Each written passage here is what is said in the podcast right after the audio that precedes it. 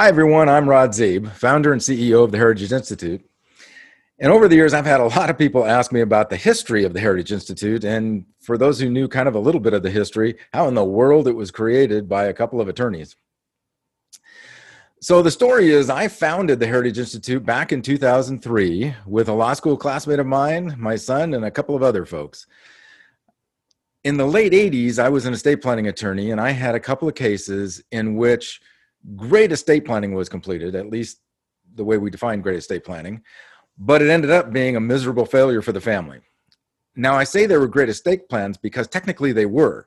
Uh, the definition of good estate planning uh, by a national organization back then, estate planning organization, was I want to control my assets while I'm alive. And when I die, I want to pass what I have to who I want, the way I want, and when I want, and save every administrative expense and tax, tax dollar possible. So these plans were great because they did pass as much as possible to the next generations while avoiding you know all the taxes or most of the taxes and administrative costs. In one particular case, which is actually the case that tipped me into doing this kind of work, the planning passed an estate worth in excess of $100 million essentially tax free. So technically, great estate planning. But practically, it was a failure for the family because it hurt both of the heirs. There were two boys. Um, one son ended up suing his brother for a loan that he made to him when the brother ran out of money. The oldest brother ran sev- several businesses bankrupt within 10 years and lost his entire share of the estate. And the youngest son drank himself to death in about seven years. And he happened to be a friend of mine, so I took this personally all of that happened because neither of the boys were prepared for what they were going to receive. Dad was phenomenal at building a business, not so good at preparing the next generation or mentoring his kids. And when the, the one son died, I remember sitting at my desk and thinking, you know, this is not an acceptable outcome. I'm not going to spend the rest of my life helping families pass as much as possible to the next generation, only to kill the next generation. And that's when I realized that great estate planning was really like making a great pass in football. Even if the quarterback throws a perfect spiral, it isn't a great pass unless the intended receiver catches it. And it was at that point that I realized it wasn't a great estate plan unless the inheritors were prepared to receive that inheritance. So, right after that case, I started doing research to see what I could have done differently. And I was shocked to learn that the result that we had in that case wasn't the exception to the rule. In fact, it was more the rule, it was the norm. Because when I started my research, one of the first quotes that we found was from China from 2,000 years ago. That translated says, Wealth never survives three generations. And then we found quotes from all over the world to the same effect. And there's one from uh, from Spain, I guess it is, in the in like the 1500s that I love, which is first generation trader, second generation gentleman, third generation beggar kind of says it all, doesn't it? Of course, we had shirt sleeves to shirt sleeves in three generations, and there's clogs to clogs in three generations. All these quotes from all around the world. And I realized this wasn't a new problem. This wasn't a tax problem. It wasn't an American problem. This is a people problem. And it's an issue that's been around for thousands of years. So in 1994, actually early 90s, I started doing my research. And then in 94, when I was in the middle of the research, I was working on a charitable case with a law school classmate of mine. He was the endowment director for a large nonprofit and had a big case in the Bay Area. Um, and the donor had a great attorney, but the attorney didn't have any experience in charitable work or charitable gifts or trusts. But the attorney didn't want any other attorneys talking to his client. So they were bringing me in to be the attorney for the attorney, essentially. And as we were talking about that case, I mentioned the research I was doing. And Perry looked at me with this stunned look and he said, I'm doing the exact same research, only I'm doing it the, from the perspective of the nonprofit. And he explained that, you know, they had all these great donors with great families, but when the parents died, they were watching the families blow up just like what I saw. And plus, they discovered that the kids had no idea why their parents were giving to to their charity, why they were giving to their organization. So not only did the families blow up, but even if they didn't, they probably lost donors. So he was look, doing the research to help his donors share with their families who they were and what was important to them, which included then why the organization was important to them.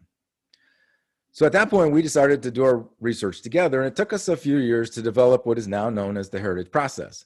And really, all we did was we went back and researched families who were successful at keeping their families together for three or more generations and asked the question what did they do different?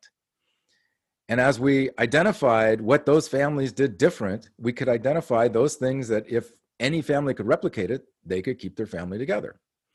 That became the heritage process. Then we tried to find somebody to train it, ideally like a college or university or law school or something.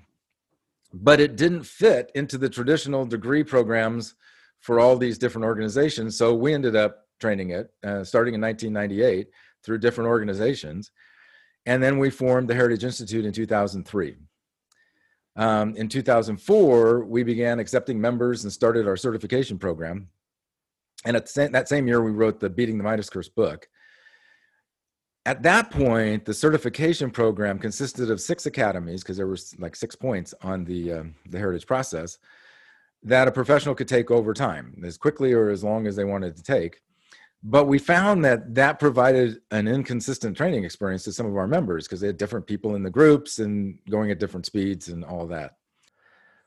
So at that point we were only training people on the full heritage process. It was a certification program only and only for um, the full-blown multi-generational heritage process.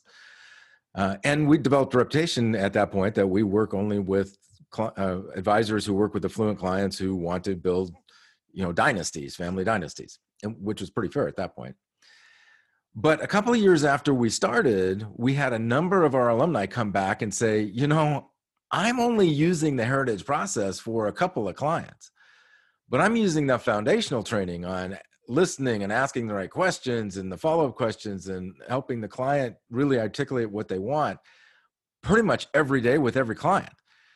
Um, and in fact, I'm using those those same skills with you know my staff and my family and you know everybody else. So that's something that you should open up to everybody not just the people who want to do the, the full-blown heritage process. Uh, so we did. Uh, initially we opened up uh, that academy. It was called clients forever initially. Now it's called better listening better questions better relationship. And that academy covers those things that you need actually to become a most trusted advisor um, the listening, the alignment conversation, the expectations conversation, all those skills and tools that you need to really build a relationship and really understand what the client wants and help them understand not only what they want and, and how they're going to know they get it, but what the value is to them to get it. So um, that started us, you know, doing a little bit different than just having the coaching program, right? The, all, all you could do is the certification program. A little bit later in the as we got on and we we started doing what we initially called alignment days um, had the same thing. We had professionals that came in and said look i don't want to do the whole heritage process. I don't have time or or it's just not my personality. I only have one client that can do that. But i'd love to facilitate a family meeting that allows me to build a relationship with those the next generations um you know and and and, the meetings i'm having now are the kind of the typical advisor meeting where we come in and we tell the kids what's going to happen. Those aren't bonding me with the kids. If anything they're building you know uh, barriers between me and the kids because i'm seen as the bad guy. I want to have a meeting or gal i want to have a meeting where we're actually building a relationship with the kids and i understand that's what you're doing with that family alignment day thing can can we do that? And so um, we opened that one up too. So we opened up the uh, that's now called family alignment milestones. That training up for those advisors who want to at least build a relationship with the next generation they find a lot when we do the those family uh, alignment milestones. At the end of that you'll do a, a memo of all the things the family actually agreed on and what suggested next steps are what we found early on was most of those next steps were things that the advisor was already doing. They weren't necessarily related at all to the heritage process. And so any professional can use that alignment milestone and um, and build a relationship with the next generation and have a list of next steps that they're going to take with the client. Now, if the client, one of their next steps is they want to build they want to prepare the next generations and they want to have a family that stays together for multiple generations then you can get into the heritage process and you don't have to do it you can collaborate with somebody else to do it but at least now it's being driven by the clients rather than you. So you know the other thing that we found was as we did the original process of having the, the separate academies it just wasn't as effective. So at that point we had the certification program which had the six academies, and two of those academies were the Better Listening, Better Questions, Better Relationship, and the Family Alignment, uh, which ultimately the Family Alignment we discovered was just as effective for businesses and organizations and work groups, any any group of people as it was with families. So that training became known as uh, alignment days for families, businesses, and organizations, and now they're called alignment milestones because it's not always a day. Um, so we had all those three things going, and like I said, we were finding that it was an inconsistent training uh, for the people who were going in the certification program. So in 2014, um, we developed and started our Heritage Design Professional Certification Coaching Program, which provides the training in small coaching groups. Um, and over the years, we've provided some level of training to thousands of professionals all over the world, uh, particularly in the United States, Canada, and the UK, and a couple in Brazil, and actually one in, in the Philippines too. But frankly, as we survey our members, they consistently tell us that our greatest asset isn't the training, our greatest asset is our community. We have a community of top professionals with an abundance mentality who openly share with each other that's what really makes the Heritage Institute the Heritage Institute. It's great training, and there, but there's great sharing. If you want to learn more about us, please visit our website, which is www.theheritageinstitute.com, and you have to have the the in there. Or just shoot us an email at admin at theheritageinstitute.com. So I hope this gave you a little background and, and answered some of those questions. And if you have any more questions, just get a hold of us. Thank you.